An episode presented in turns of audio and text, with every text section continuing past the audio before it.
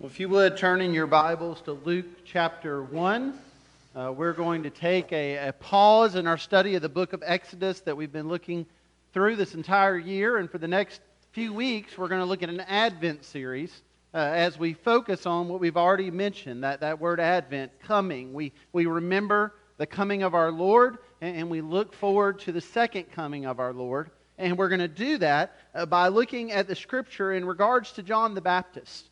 Uh, throughout salvation history, God used different prophets and priests and kings to prepare the people for the coming of the Messiah.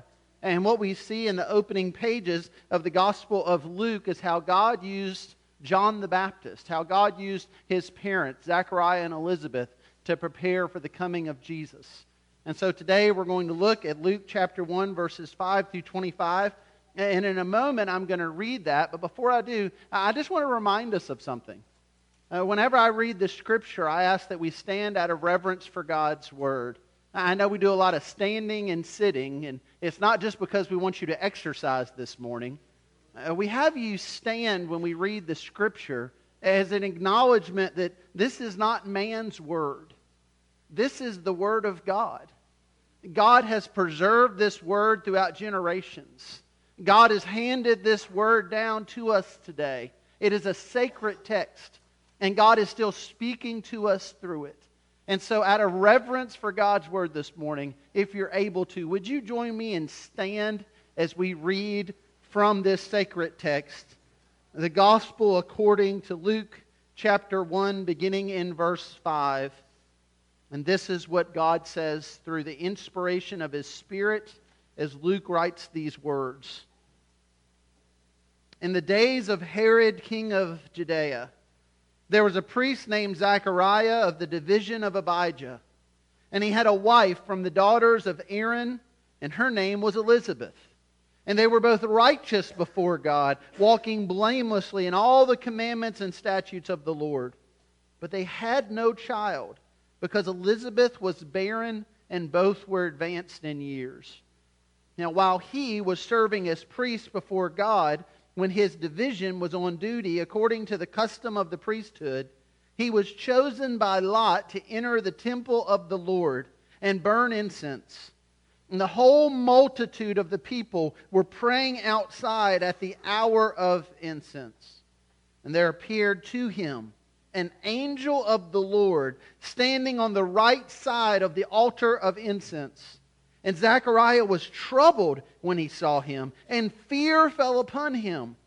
But the angel said to him, Do not be afraid, Zechariah, for your prayer has been heard, and your wife Elizabeth will bear you a son, and you shall call his name John.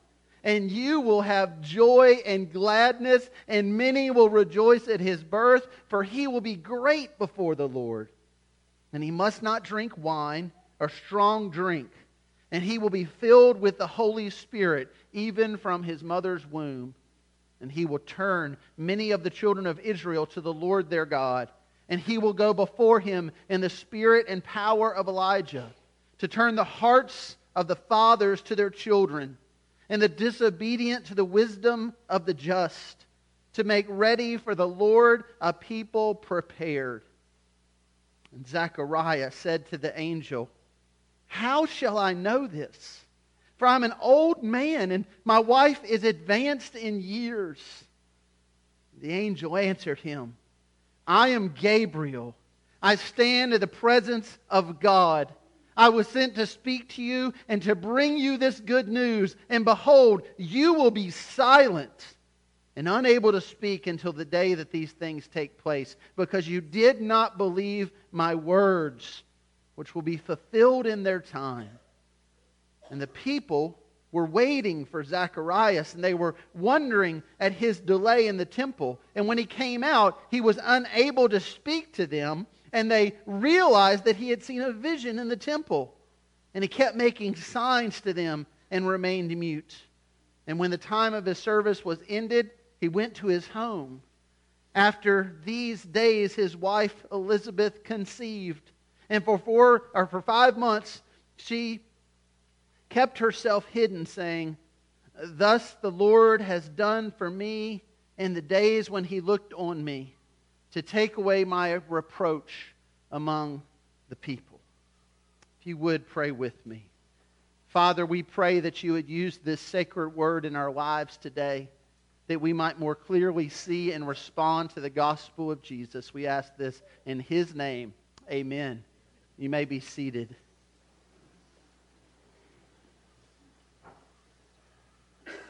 Well, Christmas is now uh, upon us. We are in this Advent season and this Christmas season. It's one that, that not only we recognize in the church, our, our culture, for more commercial reasons, has been recognizing it for some weeks now. And so you've probably heard as you've walked into the store those familiar carols playing over the intercom systems. And one of those songs that plays often during this time of year is the 12 Days of Christmas. I always find it interesting, and I've shared before uh, about how PNC Bank each year they take those 12 days of Christmas and they find out what the actual price of those items would be today if you were to buy them. It's kind of a fun way they measure the economy. And so, uh, in case you're looking to give the true love of the 12 days of Christmas this year, uh, you're going to pay a little bit more than last year. The cost is now $34,558.65. So if you didn't get all your shopping done on Black Friday, there's a few things you can get. Of course, it starts with a partridge in a pear tree. Uh, the price of that's gone up this year a little bit. It's now $220 for a partridge in a pear tree. Uh, two turtle doves, though, are still the same price as last year, about $375. Uh, the most expensive gift is still the seven swans of swimming. I assume it's difficult to train those swans to swim in synch- synchronization, maybe, but it's $13,000 for that. And uh, for all you dairy farmers, I'm sure you understand that the most inexpensive gift is those eight maids of milking. Uh, they are still a bargain price, Terry. Uh, apparently, that price hasn't changed since 2009. So uh, that is the cheapest item on the list. I always look at this list, and as I do, I think, you know, looking back, it's not hard to gauge these things. I mean, we can look back and see how much something used to cost, how much something costs now. Looking ahead is a little bit more difficult, isn't it? Now, there are all kinds of people who try to time stock markets. There's all kinds of people who try to predict things to come. Uh, but we know looking ahead isn't such an exact science. Uh, we don't know what tomorrow holds. But we're reminded when we come to the Word of God that there is one who can perfectly look back and perfectly look ahead. And it's our sovereign God and Creator. And it's not just that God can look at a distance at these things. No, God is involved in the work of the universe. He is involved in the lives of his people, and he has a plan.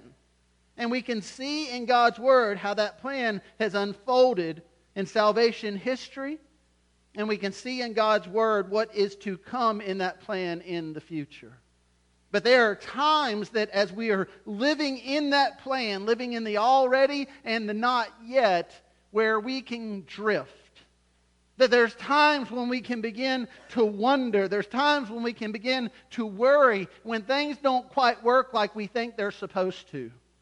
When things don't play out like we think they would. When the things that we anticipated don't come to fruition. And we find ourselves in situations and circumstances that we did not plan for. And it's in those times that we're reminded that this is the way it's always been for God's people. From the beginning of the scripture until the end, we never see a picture of God being in a hurry. And we come to Luke chapter 1 at a time where there had actually been a period of silence here from God. Between the close of the Old Testament and the beginning of the New Testament, uh, we call those the years of silence because there's about 400 years that take place there where God speaks through no prophet, where God doesn't give any additional word to his people. They were 400 years of silence. And then God speaks. And we would think perhaps that, that the first word he would speak would be about the coming of his son. But as you see in this passage, the first word that he speaks is about a coming of one who would prepare the way for his son. After 400 years of silence, God speaks to Zechariah. And he tells him about a child who will come, who will be great before the Lord. He tells him about a child who will turn many of the children of Israel to the Lord their God. He tells them about a child who would make ready for the Lord a people prepared, a child who would be the voice of one crying in the wilderness, prepare the way of the Lord and make his paths straight.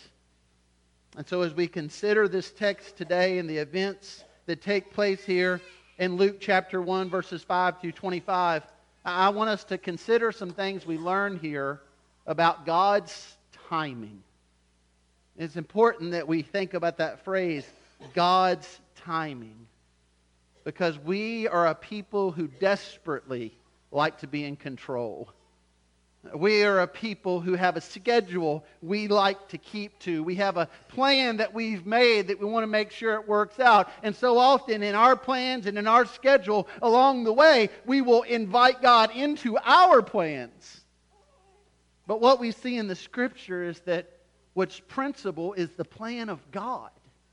And it is God who is inviting you and I this morning into his plan.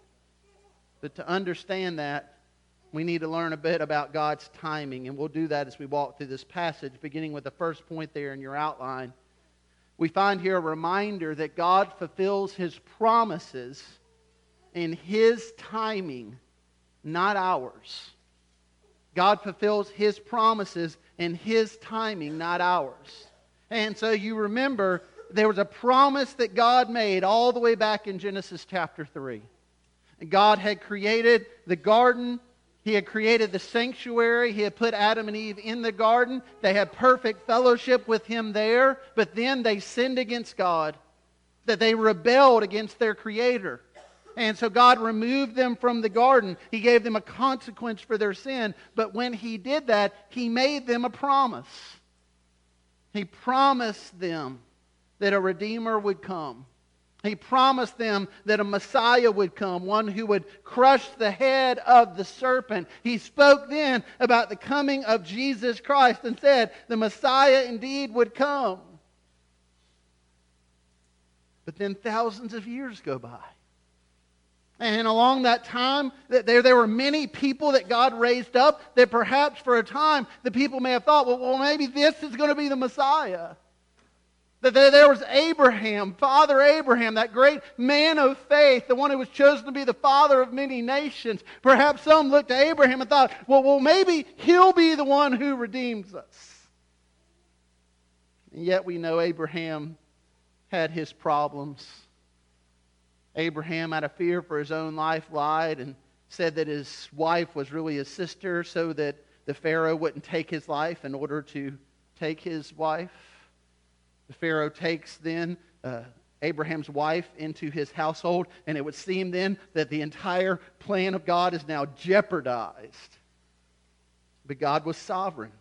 He worked those things out. But we see there, Abraham, like you and I, was a sinner. He couldn't be the Messiah. And then God would raise up others. As we've been studying Exodus, we've been studying Moses. Here's a man who God used to deliver his people out of hundreds of years of slavery in Egypt, to lead them through the waters of the Red Sea towards the promised land. Perhaps this would be indeed the deliverer, the Messiah that God had long ago promised. And yet we see Moses' flaws, don't we? He was a man who was a murderer. Here was a man who, when God called him to go and to, to herald his message to Pharaoh, who said, well, I, I don't know if I can do that, who struggled to have faith. No, Moses couldn't be the Messiah. Moses was sinful, and so was everyone else. Even when we get to King David, a man who the scripture says was a man after God's own heart, a man who stood there before the giant, before the enemies of God. And in that, that picture of our Messiah, our Christ, uh, salvation is won for a people by one man. And yet he would turn out to be an adulterer and a murderer. And so, all along the way, century after century, God would raise up people that perhaps the people would cry out and say, Well, maybe this will be our Redeemer. Maybe this will be our Messiah. And yet, time and time again, they would all fall short. And then there'd be silence. Then there'd be no messengers. There'd be no prophets. There'd be no new words from God. There'd be 400 years between the close of the Old Testament and the beginning of the New. And certainly during that time, there would be people who would struggle. There would be people who'd be tempted to, to, to throw in the towel. But then there'd be others like we find in our text today, like Zachariah and Elizabeth. Notice what Luke tells us there in verse 6. He said they were both righteous before God, walking blamelessly in all the commandments and statutes of the Lord. And he tells us that they had no child, that they were barren. And so that gives us a little insight to their life. You see, in Zachariah and Elizabeth's day, barrenness was seen, uh, uh seen almost like a curse if someone was barren, if a couple could not have child, that they were assumed then by the masses to have lost favor before God. That they were looked to, not that they had some type of medical issue or, or, or physiological issue, they were looked at by the people as sinners. They were looked at as the people as those who God was judging by not allowing them to have a child. And so for them, that their daily activity would be a reminder of this. You can imagine Zechariah there in the company of hundreds of priests as he was preparing to serve in the temple. Perhaps as he was walking through the city, that there'd be those murmuring to the sides. Well, that's no holy man of God. Who is he to put on the priest's garments? God has shown us his heart. So surely there, there, there's wickedness and there is sin in Zachariah's heart, and God's not allowing him to have a child as a result. Who is he to go before God on our behalf? And then Elizabeth, perhaps there would be days when she would be in the market. She'd be there purchasing some goods for her family, and maybe she would hear the murmurings as well those women as she walked by, perhaps those women surrounded by their children, two and three and four and five and six of them. And as they did, maybe they said where she could hear, Oh, God has shown his favor to us. Look at the way God has blessed our family. Woe to those who are barren. Surely God is punishing Elizabeth for a reason. And yet, what does Luke tell us here? He doesn't say that, uh, that Elizabeth and Zechariah were barren because of their sin. Actually, he says they were righteous before God. They walked blamelessly, that they, they followed the commandment of God. And imagine how difficult this must have been for them in a situation where God seems so silent to them. Where so often they must have cried out to Him for a child, and the answer was silence. And so they waited. We are a people who don't like to wait very much, do we? Some of us don't want to wait to be held. but, but others of us, we, we struggle with waiting, don't we? It's not just a stoplight now, it's a stop sign. It's We don't want to wait for anything. It seems like there's always got to be a, a faster way, a, a newer way. We're, we're this microwave culture. And we want everything right now, don't we? But, but can you think about a time where you've just had to wait for something? I mean, I think about Christmas time. Uh, when I was a child, uh, Christmas the December 25th, that, that was on my mind and on my calendar. And the gifts would come out often before then and they'd be wrapped. And I knew, well, I've got to wait till the 25th. Now, I did everything I could to inspect those things and shake them. And I can remember actually getting on scales, holding them, and trying to figure out. Now, kids, you won't understand this today, but, but, but, but many, many years ago in a land far, far away, we used to get this toy catalog in the mail. And so I'd flip through that thing and I'd look through it, and then, then you had to wait. In fact, I remember being at a friend's house once, and his parents weren't home, and this was two weeks before Christmas, and he just opened his gifts up. And then he real carefully was putting the paper back on them and taping them back up, and I thought, well, I didn't even know that was an option. You know?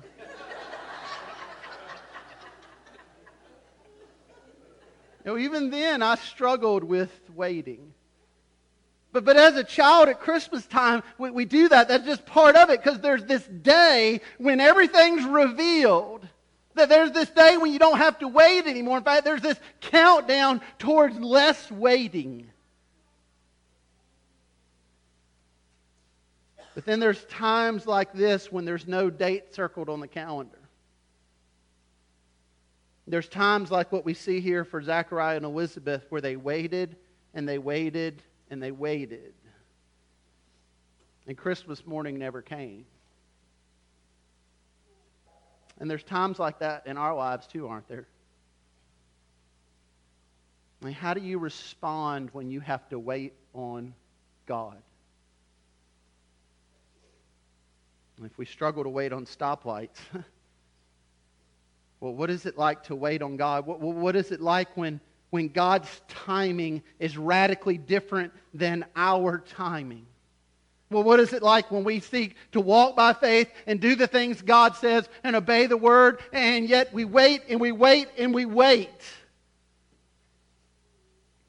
It's in those times that we need to remember that God's timing is not ours, that God keeps his promises in his timing but not in ours. That there's a great book that I encourage you to read during this Advent season. It's called Hidden Christmas by Tim Keller. This is what Keller says about this waiting. He says, You cannot judge God by your calendar. God may appear to be slow, but he never forgets his promises. God may seem to be working very slowly or even to be forgetting his promises, but when his promises come true, and they will come true, they always burst the banks of what you imagined. And so we come to this text now where Zechariah, he, he goes into the temple, never imagining that after 400 years of silence, this would be a word from God. And not just that, but, but this word would be an answer to his prayer. This brings us to that second point there in your outline. We see in this text a reminder that God answers prayer in his timing, not in ours. And so we see here Zechariah, he, he is going into the temple. Now, just a little background on this from our study in Exodus. You'll remember there in Exodus as we were studying the tabernacle that, that tent of meeting, which would essentially be the blueprint for, for the temple that would come later. This is King Herod's temple uh, that Zechariah is going into. And how you had this perimeter and you had all this activity going on outside. And then there at that tabernacle, as well as the temple, you had going into it the priest, and there was the holy place. And then there was a separation, and then there was the most holy place. And that's where the Ark of the Covenant was. That's where the high priest would go in once a year on behalf of the people on the Day of Atonement. And so, what you have Zechariah doing here is he's been chosen. Many priests never got to do this, but he, he's been chosen to go into the holy place to light that altar of incense. It served a very practical purpose all the sacrifices that took place. You can imagine the stench of that, and you had this, this altar burning incense, and this pleasing aroma would come from it. And it would fill not only the holy place, it would fill the most holy place. And so, this altar for God's people was associated with the presence of God.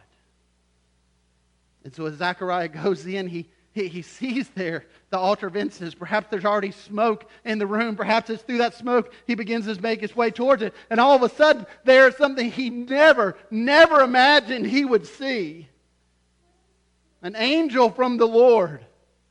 That that messenger Gabriel, he says to him there, we read in verse 13, Do not be afraid, Zechariah, for your prayer has been heard.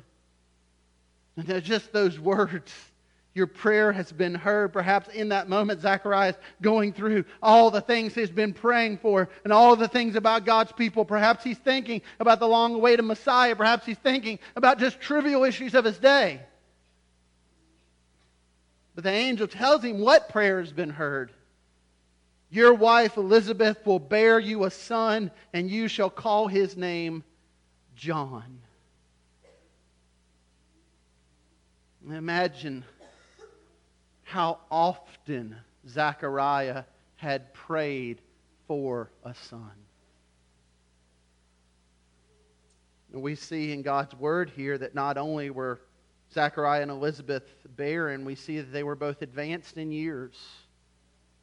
And so I would imagine for them, there were probably seasons of their life where they just cried and poured out before the Lord, Lord, please give us a child. Please give us a child, Lord. Please give us a child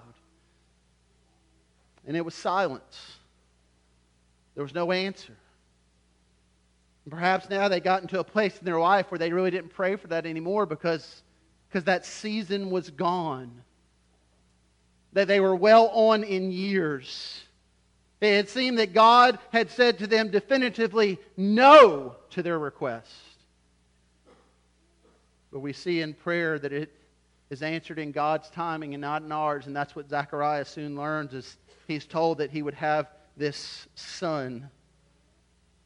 And not only just any son, that this son would be special. He would prepare the way of the Lord, he would be a forerunner for the Messiah. All those years, Zechariah prayed, and there seemed to be no answer. And now this. And yet, during that time, we see he was faithful. Friend, how do you respond when God doesn't answer your prayers? How do you respond? I'm, I'm not saying, you know, the you, you, you prayed for a, a, parking space at the outlet mall and you didn't get it. I'm talking about you, you just prayed fervently over and over and over and over and over and over again. And your prayers were met with silence. How do you respond? You for some, we're tempted in those moments to give up. For some, we're tempted in those moments to, to take control. I mean, after all, what is it that we hear people say? God helps those who help themselves. So, so maybe I just need to help myself a little bit more, and then God will kick in there later on. We're tempted to do things in our own effort and our own strength and our own timing. And yet we're reminded here from God's Word that, that God answers prayers in His timing and not in ours.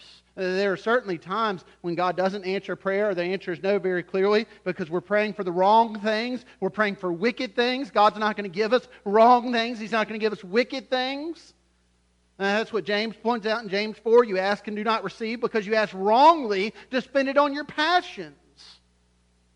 Sometimes in our foolish and our ignorance, we're praying for things that are completely contrary to the revealed will of God. God's not going to give us those things.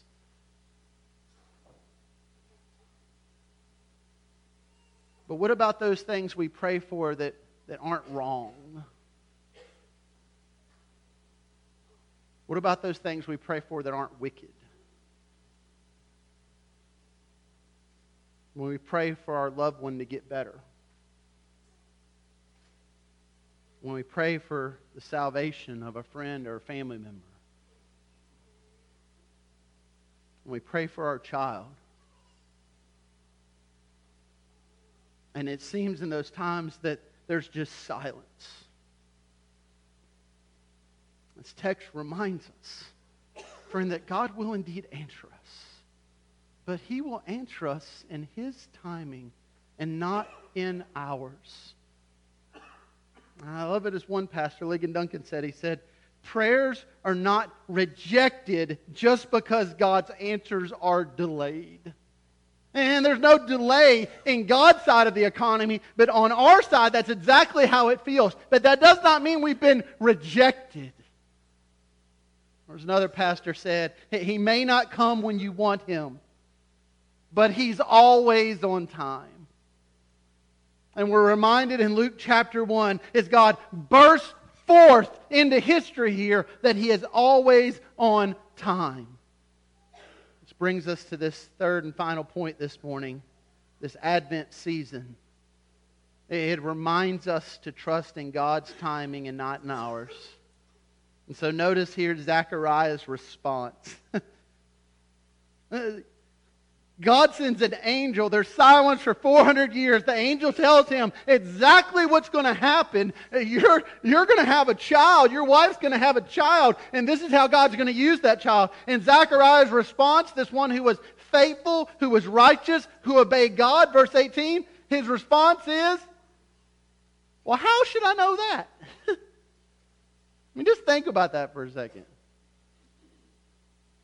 I'm not sure that angels from God have a sense of humor, but I like to think I do. So I, I can imagine if I'm in Gabriel's shoes here, and Zechariah says, Well, how should I know? Well, I don't know, Zechariah. Maybe God should send you a messenger from heaven. You know?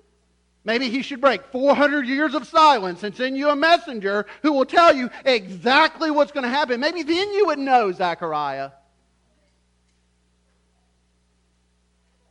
Even as I say that, though, I think about how, how often do we question God about things that He's already told us in His Word so clearly?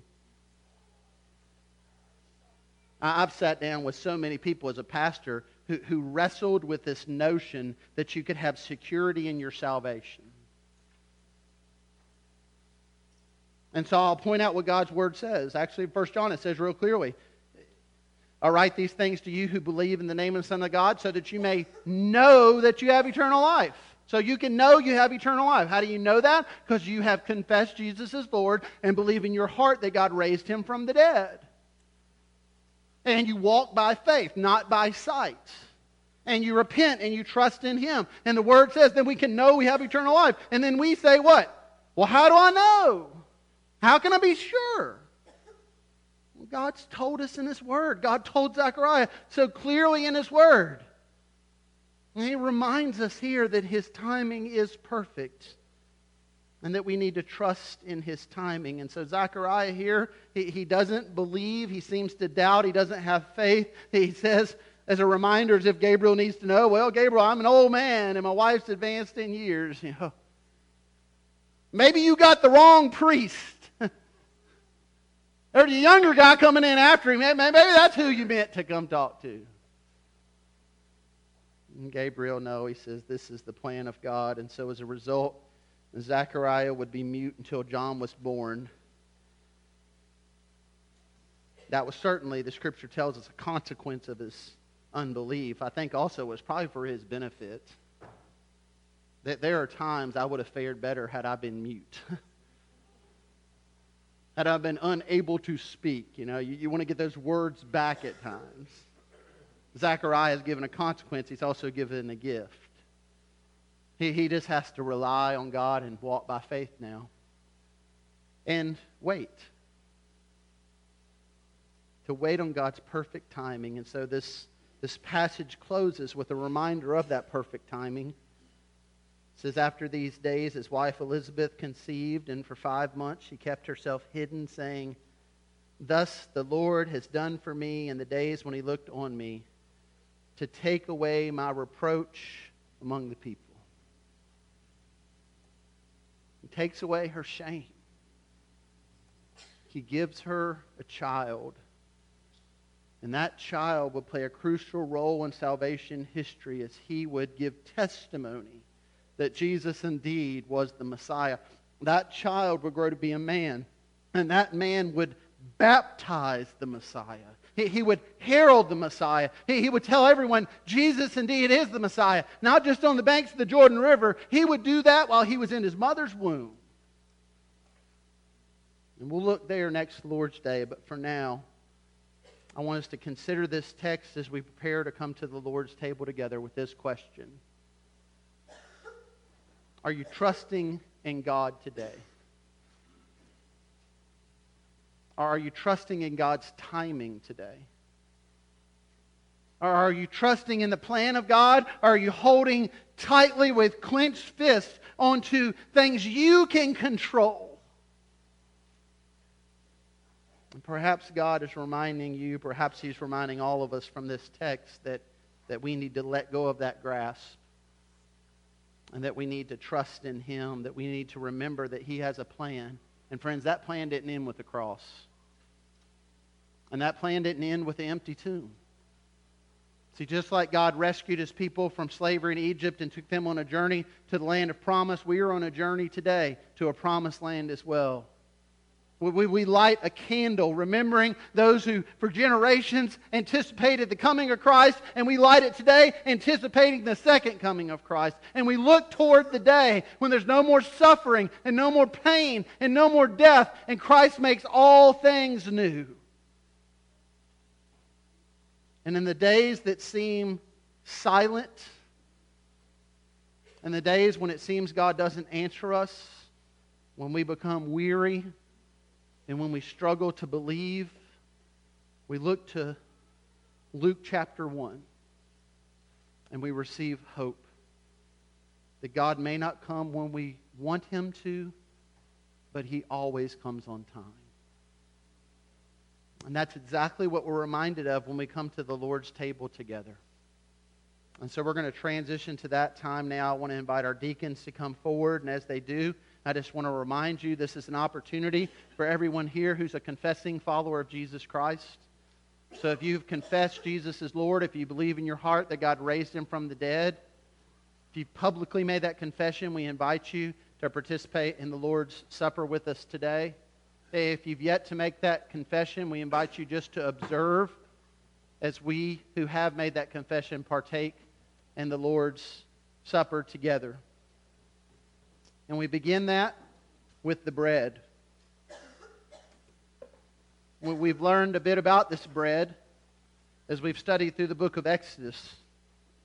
As we've seen that God gave his people a feast of unleavened bread that they were to commemorate as a time when they remembered how God delivered them from Egypt. And what God did there was so quick. When God burst forth into salvation history, He did it so quickly that they didn't have time for the bread to rise. In our common vernacular, you might say that there wasn't time to preheat the oven. it was time to go, and God delivered them. And so Jesus and his disciples, that they gathered together before his crucifixion, they, they had this Passover meal, that this unleavened bread, this reminder that, that when God chooses to act, he acts swiftly.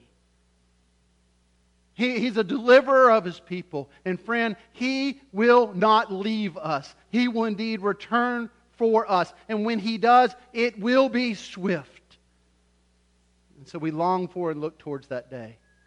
So, in just a moment, the deacons are going to pass out the bread. If you would hold on to this, I'm going to read scripture and pray for us, then we're going to receive it together. But as you hold on to it, as we sing, be prayerful.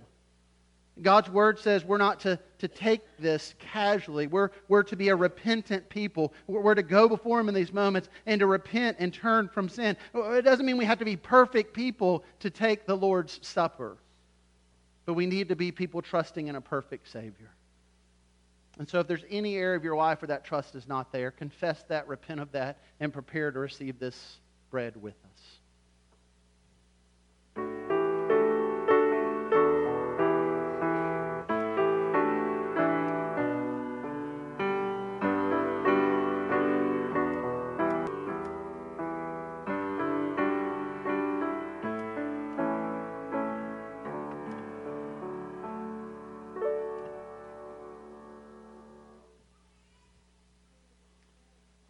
Records the events that took place at that Last Supper in 1 Corinthians 11, where we read this. Paul writes, For I received from the Lord what I also delivered to you, that the Lord Jesus, on the night when he was betrayed, took bread. And when he had given thanks, he broke it and said, This is my body, which is for you. Do this in remembrance of me. Father, we thank you in Jesus' name for this bread and this reminder that when you move, when you enter into salvation history, when you work in your perfect plan and your perfect timing, Lord, you deliver your people and you do it swiftly. So, Father, help us to trust in your provision. Help us to trust in Christ today as we receive this bread. In Jesus' name, amen.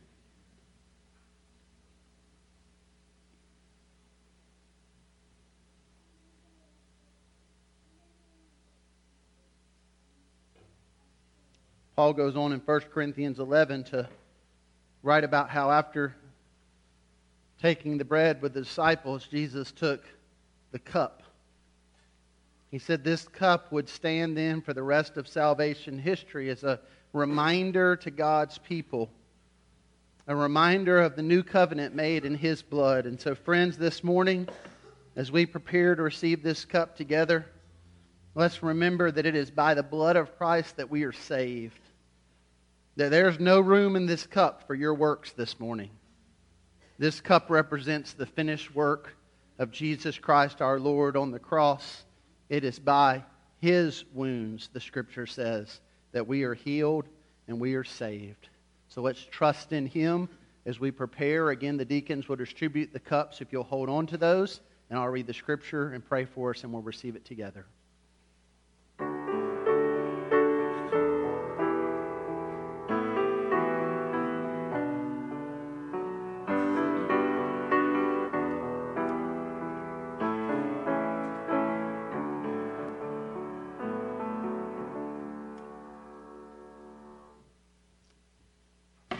As we continue reading in 1 Corinthians 11, Paul reminds us that after taking the bread, Jesus took the cup and said, This is a reminder. In the same way, also, he took the cup after supper, saying, This cup is the new covenant in my blood.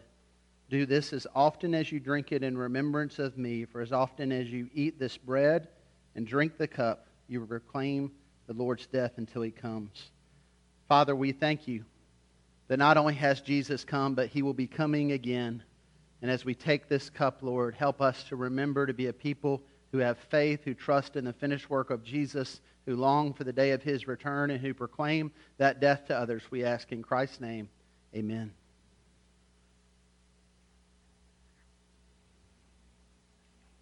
Father, we thank you for this time that we've had to remember through the Lord's Supper, to remember through your word. We pray, God, that we would be a people who would share the message of the gospel with others. And we pray for this in Christ's name. Amen. Church family, if you would stand as the deacons return to their seats and as we prepare to sing once more. Uh, before we sing and close our service today, I do want us to pray for a few families. Now, we've had a lot of loss in our church family and our community this week. And so you'll notice on the back of your worship guide there, and we want to pray uh, for the family of Bill Thompson, for Miss Lill, for their children, Ellen and Billy. Uh, we want to pray for the family of Shirley Martin, uh, for Roy and Jackie Drake, for Lex and Martha Martin, for Greg and Carolyn. And we want to pray today for the family of Roddy Wright, for AG and Jean Wright, for Tina and Larry and Craig and Lonnie. And so let's lift these families up and pray for them now. Father God, we do come to you praying for these families that you would give them peace and give them comfort. Lord, reminded of your word that we read that there is a day in the book of Revelation where, where there's no more tears no more mourning, where there's no more death, a day when Jesus says, I'm making all things new. And so we pray for them, Lord, that you, they, that you would set their hopes and set our hope on eternity today. We pray, God, that we would be a people who, even in the midst of our grief and our sorrow can sing of the great joy of the gospel because it is the joy of the gospel that truly gives us hope in this life and in our death. And this is our prayer. In Jesus' name, amen.